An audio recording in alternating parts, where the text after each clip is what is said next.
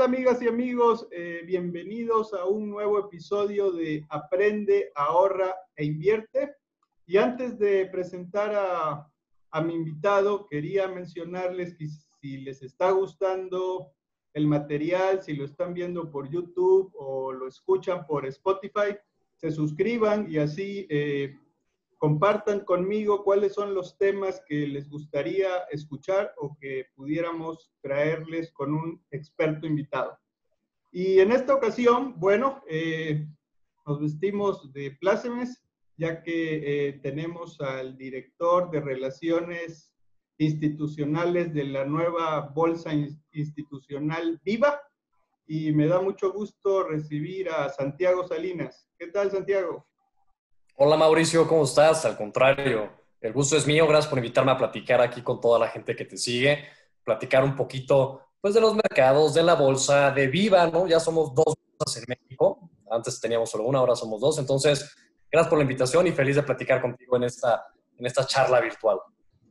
Gracias, gracias. Y bueno, eh, hablando de, bolsas, eh, una de las primeras preguntas que se me ocurría es, si nos puedes dar un poco el antecedente de, de cuándo empiezan las bolsas en el mundo, que, por, qué se, por qué se hicieron, cuál era el propósito de crear una bolsa.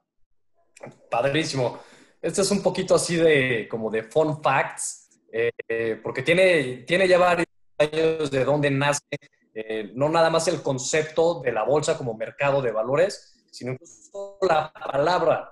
Esto viene desde el siglo 14 eh, en, Brujas, en Bélgica, es donde empieza a tomar forma la palabra.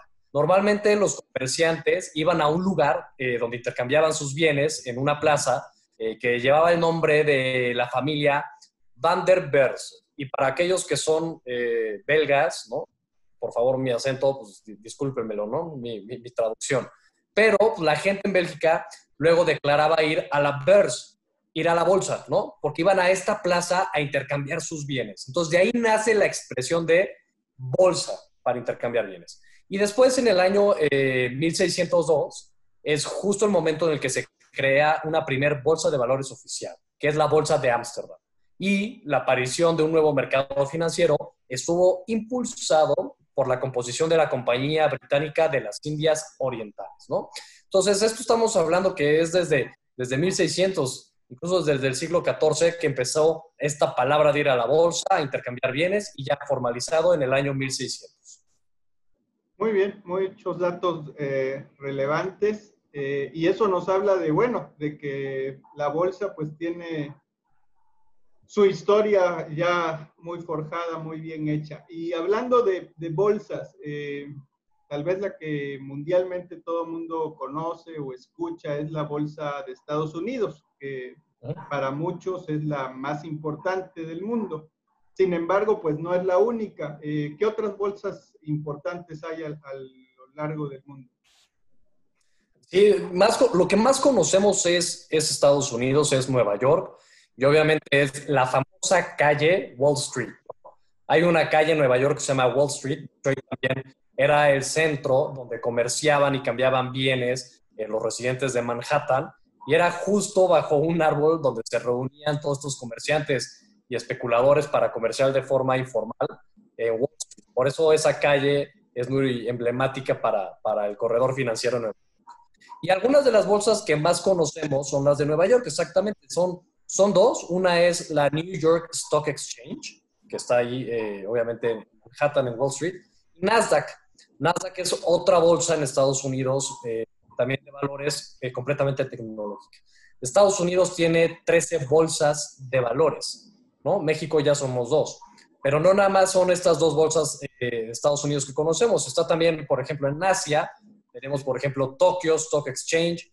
En Europa tenemos la London Stock Exchange. Eh, tenemos Euronext, tenemos Hong Kong Stock Exchange, Shanghai, Toronto, Frankfurt, el Australian Securities. Hay bolsas por todo el mundo y estas eh, que te he ido nombrando pues, son de las bolsas eh, de mayor tamaño que existen hoy en, los principales países. Ok, y bueno, eh, adentrándonos un poco más antes de llegar a hablar de Viva, ¿por qué es necesario tener una bolsa? ¿Por qué no nada más un inversionista o un colocador pudiera simplemente poner su empresa y que el mercado accediera a los títulos de la misma? Principalmente porque es la forma más ordenada y transparente en que podemos encontrar dos cosas que en economía básica se conocen como oferta y demanda. Y no es que entra temas técnicos, es simplemente quién necesita dinero, o sea, la necesidad de dinero con quién tiene dinero, ¿no? Y en este caso, quien necesita el dinero normalmente son las empresas, necesitan dinero para invertir en proyectos, en tecnología, en nuevos desarrollos, y quien tiene dinero son los inversionistas. Y ahorita luego que entremos a detalle en esta plática, porque cuando hablo de quién tiene dinero inversionistas, no me refiero solo al señor Carlos Slim, que tiene top Forbes y que tiene millones. Cualquier ciudadano en México puede ser inversionista y más adelante les voy a platicar por qué. Pero en principio, por eso necesitamos una bolsa, porque es la manera ordenada en que podemos hacer que empresas encuentren este dinero y este capital de inversionistas. ¿Y cuál es la ventaja? Que al tenerlo en un mercado ordenado y regulado, se accede a las mejores tasas y a los mejores fondeos de capital para las empresas. O sea, una empresa que se institucionalice y llega al mercado, accede a dinero y a capital de forma barata y eficiente. Y por el otro lado, el inversionista cuenta con una seguridad de que esta empresa reporta, puede ver en qué está invirtiendo ese dinero. Imaginémonos que tú y yo, Mauricio, nos encontramos en la calle y me dices, oye, Santiago, ¿me prestas un millón de pesos porque quiero ponerlo en un proyecto? Ok, pues tal vez te lo, te lo presto, Mauricio. Pero ahora voy a depender y confiar solamente en ti y en tu buena fe de uno, que estés invirtiendo bien ese dinero para que genere retorno y utilidades para que me puedas pagar a mí esas utilidades. Y dos, que realmente me des tu palabra que vas a regresar y no que te vas a ir con ese dinero. Entonces, es lo mismo. ¿Cuál es la diferencia en que tú me pidas un millón de pesos y te lo dé? Que lo estamos haciendo en el mercado, pero no solo Mauricio se lo pidió a Santiago. Mauricio, que es una empresa formal e institucional, se lo va a pedir a Santiago y a miles de inversionistas como Santiago para que lo fonden. Y a cambio de eso, Mauricio se compromete de forma regulada a estar presentando información financiera de que estamos viendo que está bien invertido y creciendo esta empresa. Entonces, es simplemente este intercambio que viene existiendo desde los años 1600, incluso antes, pero de manera ordenada. Y lo más importante, que apoya el crecimiento económico de un país. Los países que tienen una bolsa de valores, Mauricio, les ayuda a hacer estas transacciones de forma eficiente, lo cual hace que las empresas tengan más dinero, inviertan más, generen más empleos y crezca la economía. Un dato interesante para los que nos, están viendo es que hay una relación, hay muchos papers académicos que dicen que hay una relación uno a uno entre el crecimiento de un país y el crecimiento de su mercado de capitales. Esto quiere decir que si tu mercado de capitales crece en un 2%, tu PIB o el PIB del país debería crecer en un 2%. Ah, mira, qué, qué buen dato. Y bueno, eh, mencionaste que, empresas son las que se listan, digamos, por así decirlo, para conseguir capital, pero también hay gobiernos que pudieran requerir capital para fondear sus proyectos. Eh, entiendo, esto también es posible a través de Viva. Exactamente, le diste al clavo. La necesidad de dinero existe no solamente en empresas, sino también en instituciones del gobierno. Entonces, hay gobiernos que tienen, eh, voy a repetir, pero instituciones, por ejemplo, independientes. Vamos a hablar de Pemex o de CFE, o incluso que son dependientes del gobierno, eh, que no son autónomos, como el FOBISTE o el ¿no? O sea, estas instituciones requieren de dinero y de liquidez y emiten ciertos eh, certificados o ciertas responsabilidades en, el mercado para que se fonden de nosotros los inversionistas. Pero no solo es el gobierno federal. Gobiernos como los estados, la, Ciudad de México, el gobierno de la Ciudad de México, el gobierno de Nuevo León, ¿no? Saludos a Nuevo León. Eh, se han fondeado y han tenido recursos gracias al mercado de valores. ¿Y esto para qué puede servir? Oye, quiero hacer un proyecto de transportes eficiente, ¿no? Un metro, camiones, etcétera necesito dinero. Oye, quiero, por ejemplo, un proyecto de aguas como gobierno, un proyecto de infraestructura carretera. Todos estos proyectos los gobiernos pueden financiarlos a través no solo de deuda, incluso de capital a través del mercado de valores. Ok, qué bueno que se aclaras este punto porque a veces eh, el inversionista piensa que nada más puede encontrar acciones de empresas en la bolsa. Y bueno, quería que mencionaras que aparte de acciones, pues hay otro tipo de instrumentos que también eh, son accesibles para eh, desarrollar proyectos de inversión. Eh, estoy hablando de fibras, secades, y que en muchos casos también pueden ser, que pueden formar parte de una cartera a través de un portafolio, a través de poderlos adquirir a través de la bolsa. Exactamente. Normalmente hay dos tipos de, de títulos, vamos a llamarle, ¿no? De instrumentos. Unos son los de deuda y otros son los de capitales. Los de deuda es cuando una empresa, igual que vas a un banco y pides un crédito, ¿no? Tienes un crédito que es una deuda que tienes que pagar a una tasa, pasa lo mismo por el mercado de valores. Una empresa puede sacar una emisión de deuda que puede ser de corto plazo, que es menor de un año, o de largo plazo, mayor a un año. Y entonces los inversionistas, como tú como yo, Mauricio, eh, le invertimos a esa empresa en ese instrumento de deuda y la empresa lo que nos dice es, oye, va a ser, te voy a dar un retorno de una tasa, por poner algún ejemplo, de TIE más uno. Y entonces, eso, así funcionan los instrumentos de deuda de forma general. Y los instrumentos de capitales, como bien decías, Mauricio, los que más conocemos son las acciones, ¿no? son los que vemos normalmente en las películas, que vemos este, incluso en redes sociales, cómo suben las acciones, cómo bajan, momento de comprar, ¿no? Esta, esta emoción y esta, este rush eh, por el mercado de, de, acciones, pero existen otros instrumentos de capitales para financiar a las empresas. Tú decías el tema de fibras, por ejemplo. Eh, las fibras son los fideicomisos eh, de bienes raíces que funcionan específicamente para proyectos de desarrollo de bienes raíces pueden ser desde centros comerciales, puede ser residencial como departamentos, cualquier proyecto de bien raíz, el, instrumento idóneo es la fibra. Pero existe también un, derivado que es la fibra E y es para proyectos de infraestructura. Entonces, un ejemplo claro es el nuevo aeropuerto de la Ciudad de México, que en paz descanse porque ahorita está cancelado, pero una de las formas que se fundió es con una fibra E.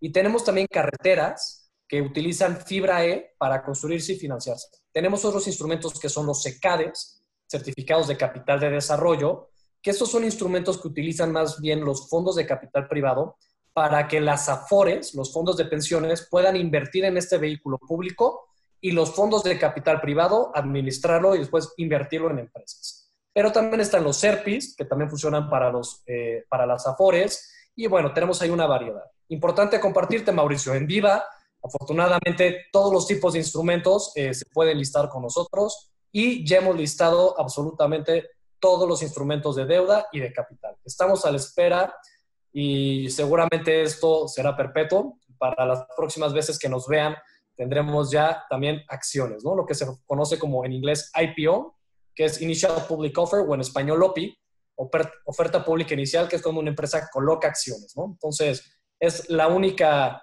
la única emisión que nos falta en viva, pero seguramente con el tiempo ya espero que tengamos varias. Muy bien, excelente noticia, qué bueno, me da gusto.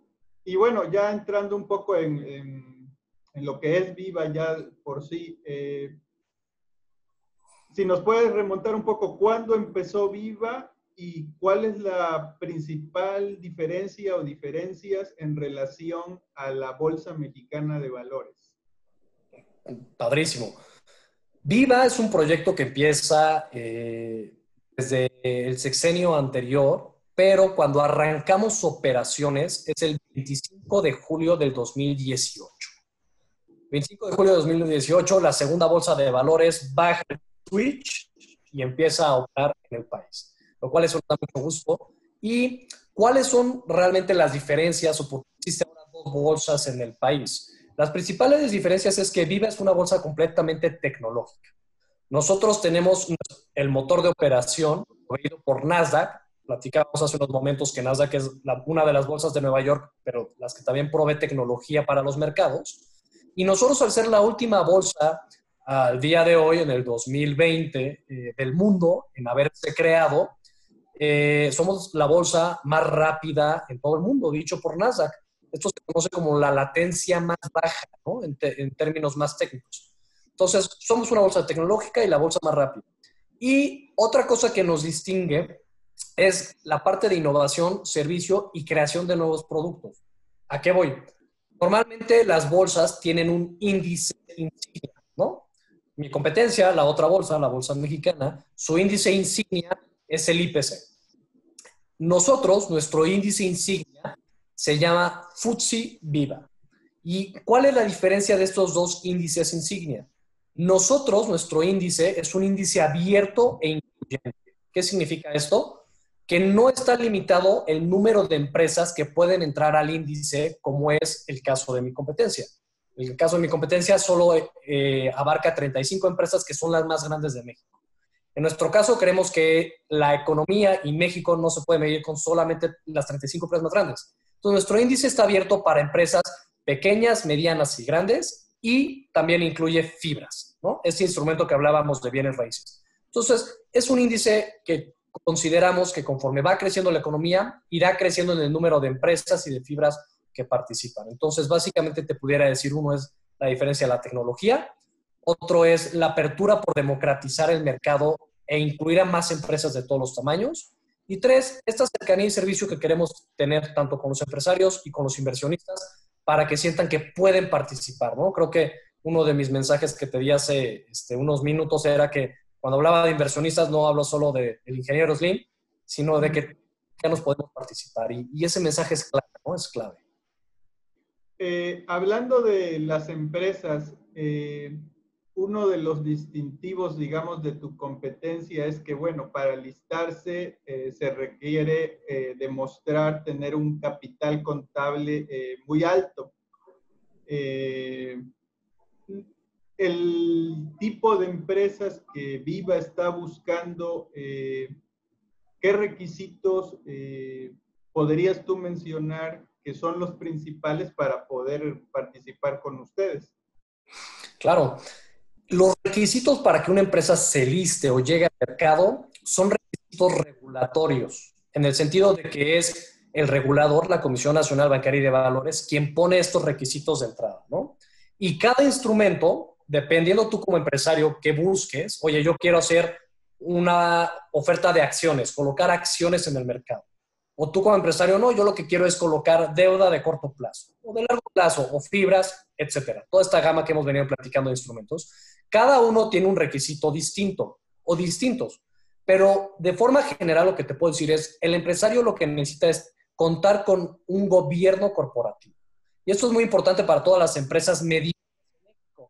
Sea, entre más institucionales seamos, más acceso a fuentes de capital y más confianza con los inversionistas tenemos.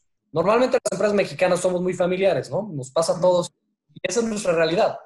Pero el que nos institucionalicemos y tengamos un gobierno corporativo o el que la empresa mexicana llegue al mercado no significa que vaya a perder el control. Todo lo contrario. Hay empresarios que colocan sus empresas y siguen teniendo el control absoluto de la empresa y de la toma de decisiones. La diferencia es que tienes un consejo y un gobierno corporativo que te ayuda a tomar mejores decisiones para que lo, crezca la empresa y los inversionistas se vean beneficiados. Entonces, en principio te pudiera decir que ese es el paso uno, eh, tener un gobierno corporativo y en cuanto a tamaño, depende mucho de cada instrumento que se quiera colocar, ¿no? Ah, realmente, por ejemplo, para colocar acciones, lo que la regulación te pide es tener 72 millones de pesos de capital contable. Ok, muy bien. Eh, porque sí es importante que eh, los empresarios eh, entiendan que es más fácil, en algunos casos, más viable financiarse a través de desprenderse de una parte de la empresa que eh, pues pedir prestado. Y bueno, eh, se ha demostrado también que tener un gobierno corporativo pues ayuda en muchas de las ocasiones a tomar eh, decisiones consensadas, ¿no? En lugar de que pues entre los hermanos o quién se lleva mejor con el papá o la mamá, etcétera, ¿no? y ahí le diste el clavo, Mauricio. Eh, muchos empresarios a veces no les gusta soltar parte de, su equity, ¿no? de, su porcentaje accionario. Y yo, cuando me junto con ellos, les pregunto, oye, el mercado te ayuda a crecer y a potenciar. Entonces, ¿qué prefieres tener? ¿El 100% de un millón o el 70% de 100 millones?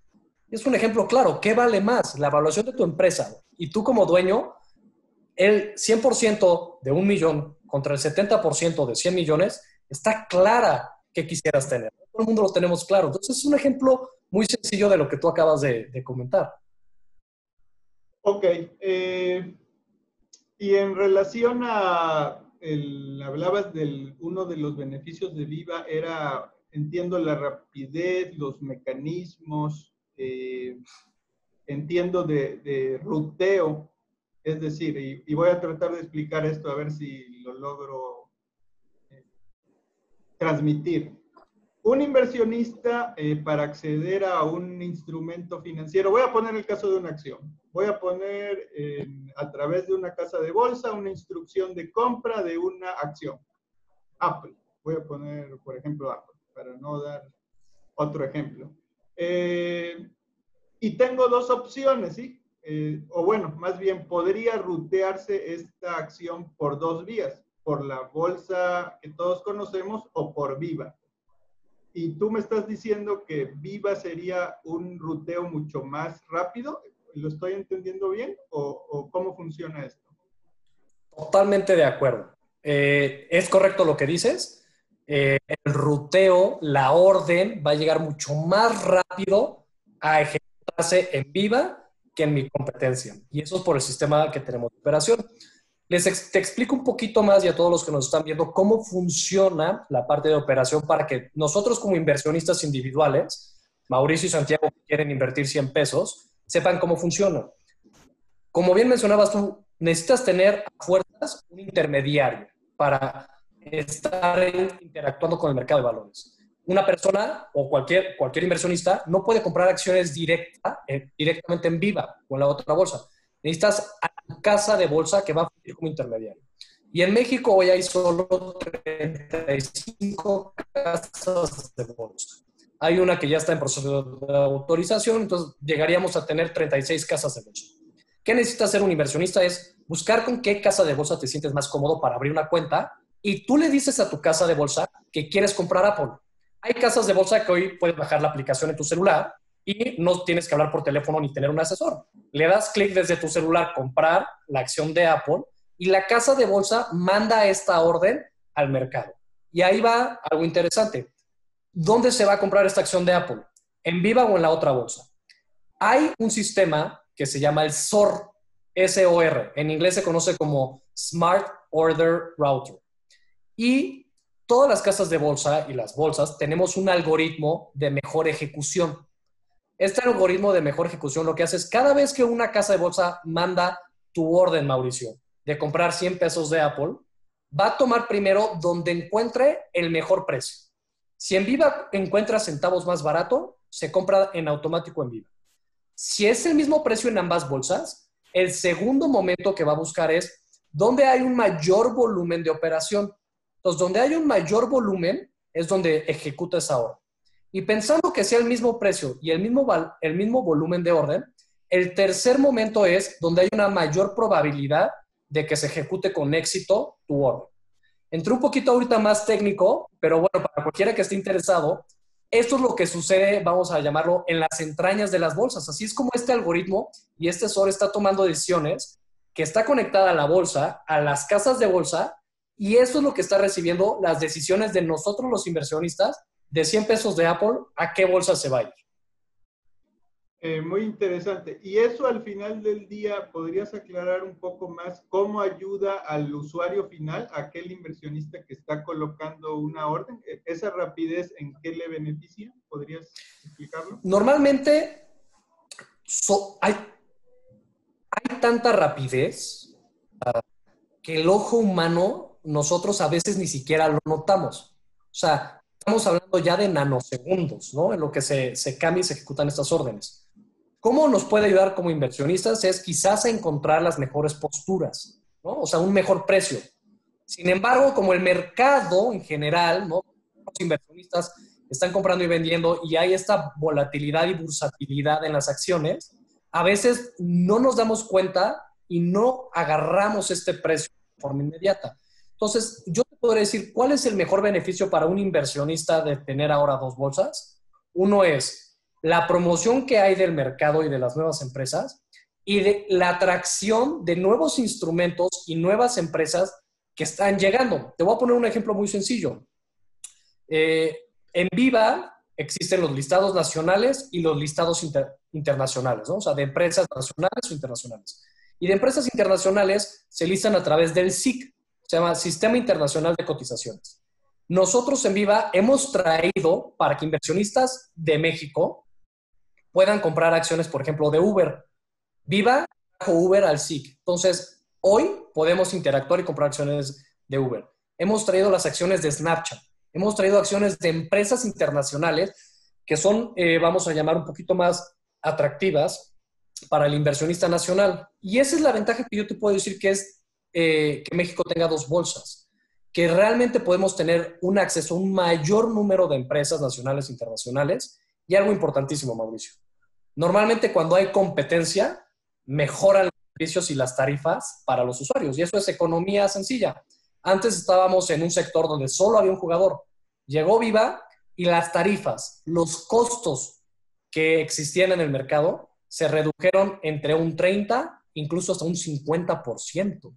Entonces, creo que es uno de los mayores beneficios para, para todos los usuarios del ecosistema. Ok, excelente. Y, de hecho estaba viendo hace unos días que eh, lograron eh, en un día de operación eh, mover, por así decir, transaccionar un monto importante, si mal no recuerdo, 7 mil millones de pesos en un solo día de operación. ¿Es, ¿Es correcto? Es correcto. Te voy a, te voy a presumir un poco, Mauricio, y a toda la gente que nos está escuchando. Eh, a ver, Viva les platicaba, arrancamos operaciones en julio de 2018. Vamos apenas eh, para dos años en este momento, ¿no? Quizás y este video sea un éxito y en cinco años después o diez años después lo sigan viendo. Pero hoy llevamos ya casi dos años. En estos dos años, Viva ha logrado tener en promedio entre el 10 y el 11% de todo lo que se opera eh, en el mercado en general con nosotros.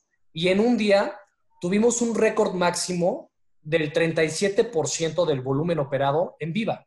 Esto es muy importante porque te pongo un ejemplo de Estados Unidos. Cuando una de las bolsas en Estados Unidos que se llama IEX, que es la última bolsa ya, empezó a operar en el 2016, al día de hoy, cuatro años después, tiene una participación promedio del 2.53%, cuatro años después. En Australia, la bolsa de valores que se llama CHIEX, que fue también la, que llegó ¿no? a romper, generar más competencia, fue la segunda bolsa de valores, esta está operando desde el 2011.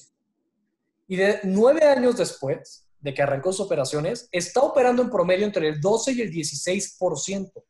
Nosotros en Viva, en dos años, ya tenemos entre el 10 y 11% de volumen operado en promedio, con máximos en un día de 37%. Esto es importantísimo porque quiere decir que la gente está contenta con los, o sea, los inversionistas están contentos con Viva, los empresarios, el ecosistema, y está apoyando porque crezca el ecosistema y crezca la dualidad de tener dos bolsas operando en México. Excelente. Y, podrías remarcar lo del monto porque yo creo que ese, ese dato es muy importante porque nos habla de la cantidad de dinero que está eh, moviéndose a través de las bolsas y eso quiere decir que pues hay un cambio eh, de dinero, de bolsillo, y que hay oferta y hay demanda. Entonces, si pudieras eh, remarcar los montos y cuánto equivale ese treinta y tantos por ciento de, operación. Fíjate que ahorita no tengo el dato exacto del 37% cuánto vale el volumen de operación. Creo que lo podemos dejar como la gente que esté interesada, que te escriba o me escriban a mí, Mauricio, y les mandamos el monto exacto una vez que lo revise en mis operaciones. Pero lo que sí les puedo dar de forma exacta es en el 2019, el monto que de, capital que levantaron las empresas en Viva, que se financiaron en Viva, fue de 66 mil millones de pesos. O sea, el dinero de las empresas que accedieron, 66 mil millones de pesos, con diferentes tipos de instrumentos, ¿no? Y tenemos empresas de todo tipo, o sea, Total Play es una empresa que conocemos, que nunca había llegado al mercado, es la primera vez que hace una emisión, sacó una emisión eh, con Viva de 2.500 millones de pesos. Pero tenemos otras empresas, por ejemplo, Viva Aerobús, la aerolínea, que levantó 250 millones de pesos. Y así instituciones de gobierno como Banobras, por ejemplo, eh, levantó 10 mil millones de pesos con Viva, ¿no? Y tenemos diferentes tipos de instrumentos. ¿Qué es lo importante aquí? Que nos demos cuenta que hay espacio para todos. Hay empresas como Total Play que dicen, oye, yo en una misión quiero levantar 2.500 millones de pesos. Hay, por ejemplo, financieras y arrendadoras. Un ejemplo es una de ellas que se llama 123 LIS. Es una arrendadora, no es una empresa grande, gigante, ¿no? Es una arrendadora y ellos dijeron, yo lo que necesito son 260 millones de pesos para estar prestando, ¿no? Es una arrendadora de coches, para estar prestando. Y entonces hicieron una emisión de 260 millones de pesos. Cada empresa de cada tamaño encuentra su necesidad ahí.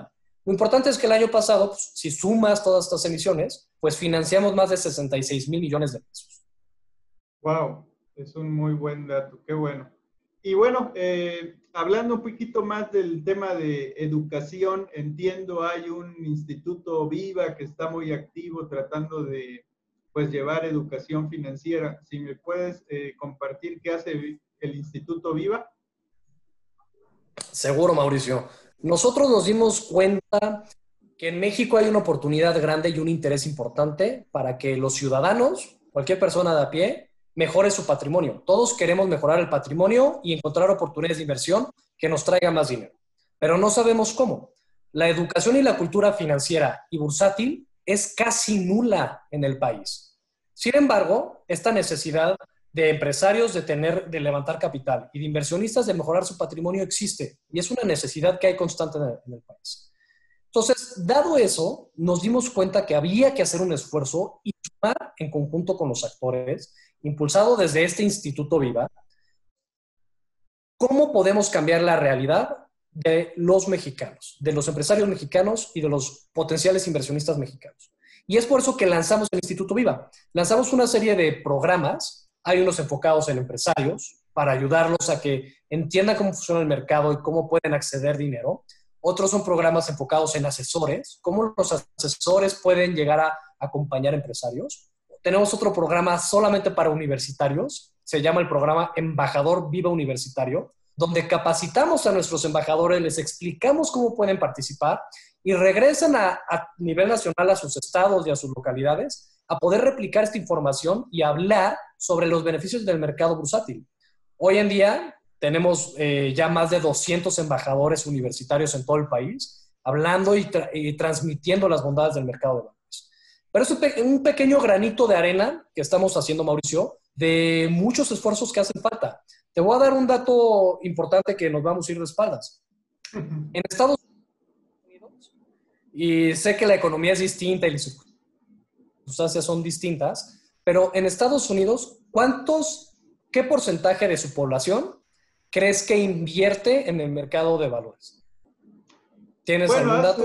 sí, hace tiempo es que escribí sobre eso. Eh, realmente era un dato muy pequeño, no llegábamos ni siquiera al 10% de la población económicamente activa. Hace como 8 o 9 años se decía que eran 35 personas de cada 10 mil. Eh, entonces, bueno, realmente eh, hay un mercado este, muy grande, ¿no? Eh, que todavía... Sí, en México le diste al dato. En México, 35 personas de cada 10 mil hoy en día siguen invirtiendo en la bolsa. Esto no ha aumentado mucho. Esto es el punto 36% de la población, no de la población económica activa, sino de los 130 millones de habitantes que somos, ¿no? Punto 36, no es el 1%. En Estados Unidos, más del 60% de la población invierte en bolsa. En Europa, más del 50% de la población invierte en bolsa. En México, ni siquiera el 1%. Es ahí donde dices, oye, algo, algo tenemos que hacer porque está el interés. Hay que ayudar y canalizar esto. Y sobre todo que la gente no sienta que el mercado de valores es lejano a ellos. Al contrario, nosotros como mercado, como Viva, tenemos que acercarnos a la gente para que vean que desde tu celular y con 100 pesos puedes abrir una cuenta y empezar a invertir, e empezar a invertir tu patrimonio para mejorar tus utilidades con un portafolio diversificado. Obviamente, entre mayor información tengas, mejores oportunidades encontrarás y mejores decisiones tomarás. Pero a ver, y este es un mensaje para todos los que nos ven, ¿no? Que quizás no formamos parte de ese 1%, menos del 1% que ya invierte. Hoy, cualquier persona con un celular y 100 pesos puede invertir en el mercado de valores.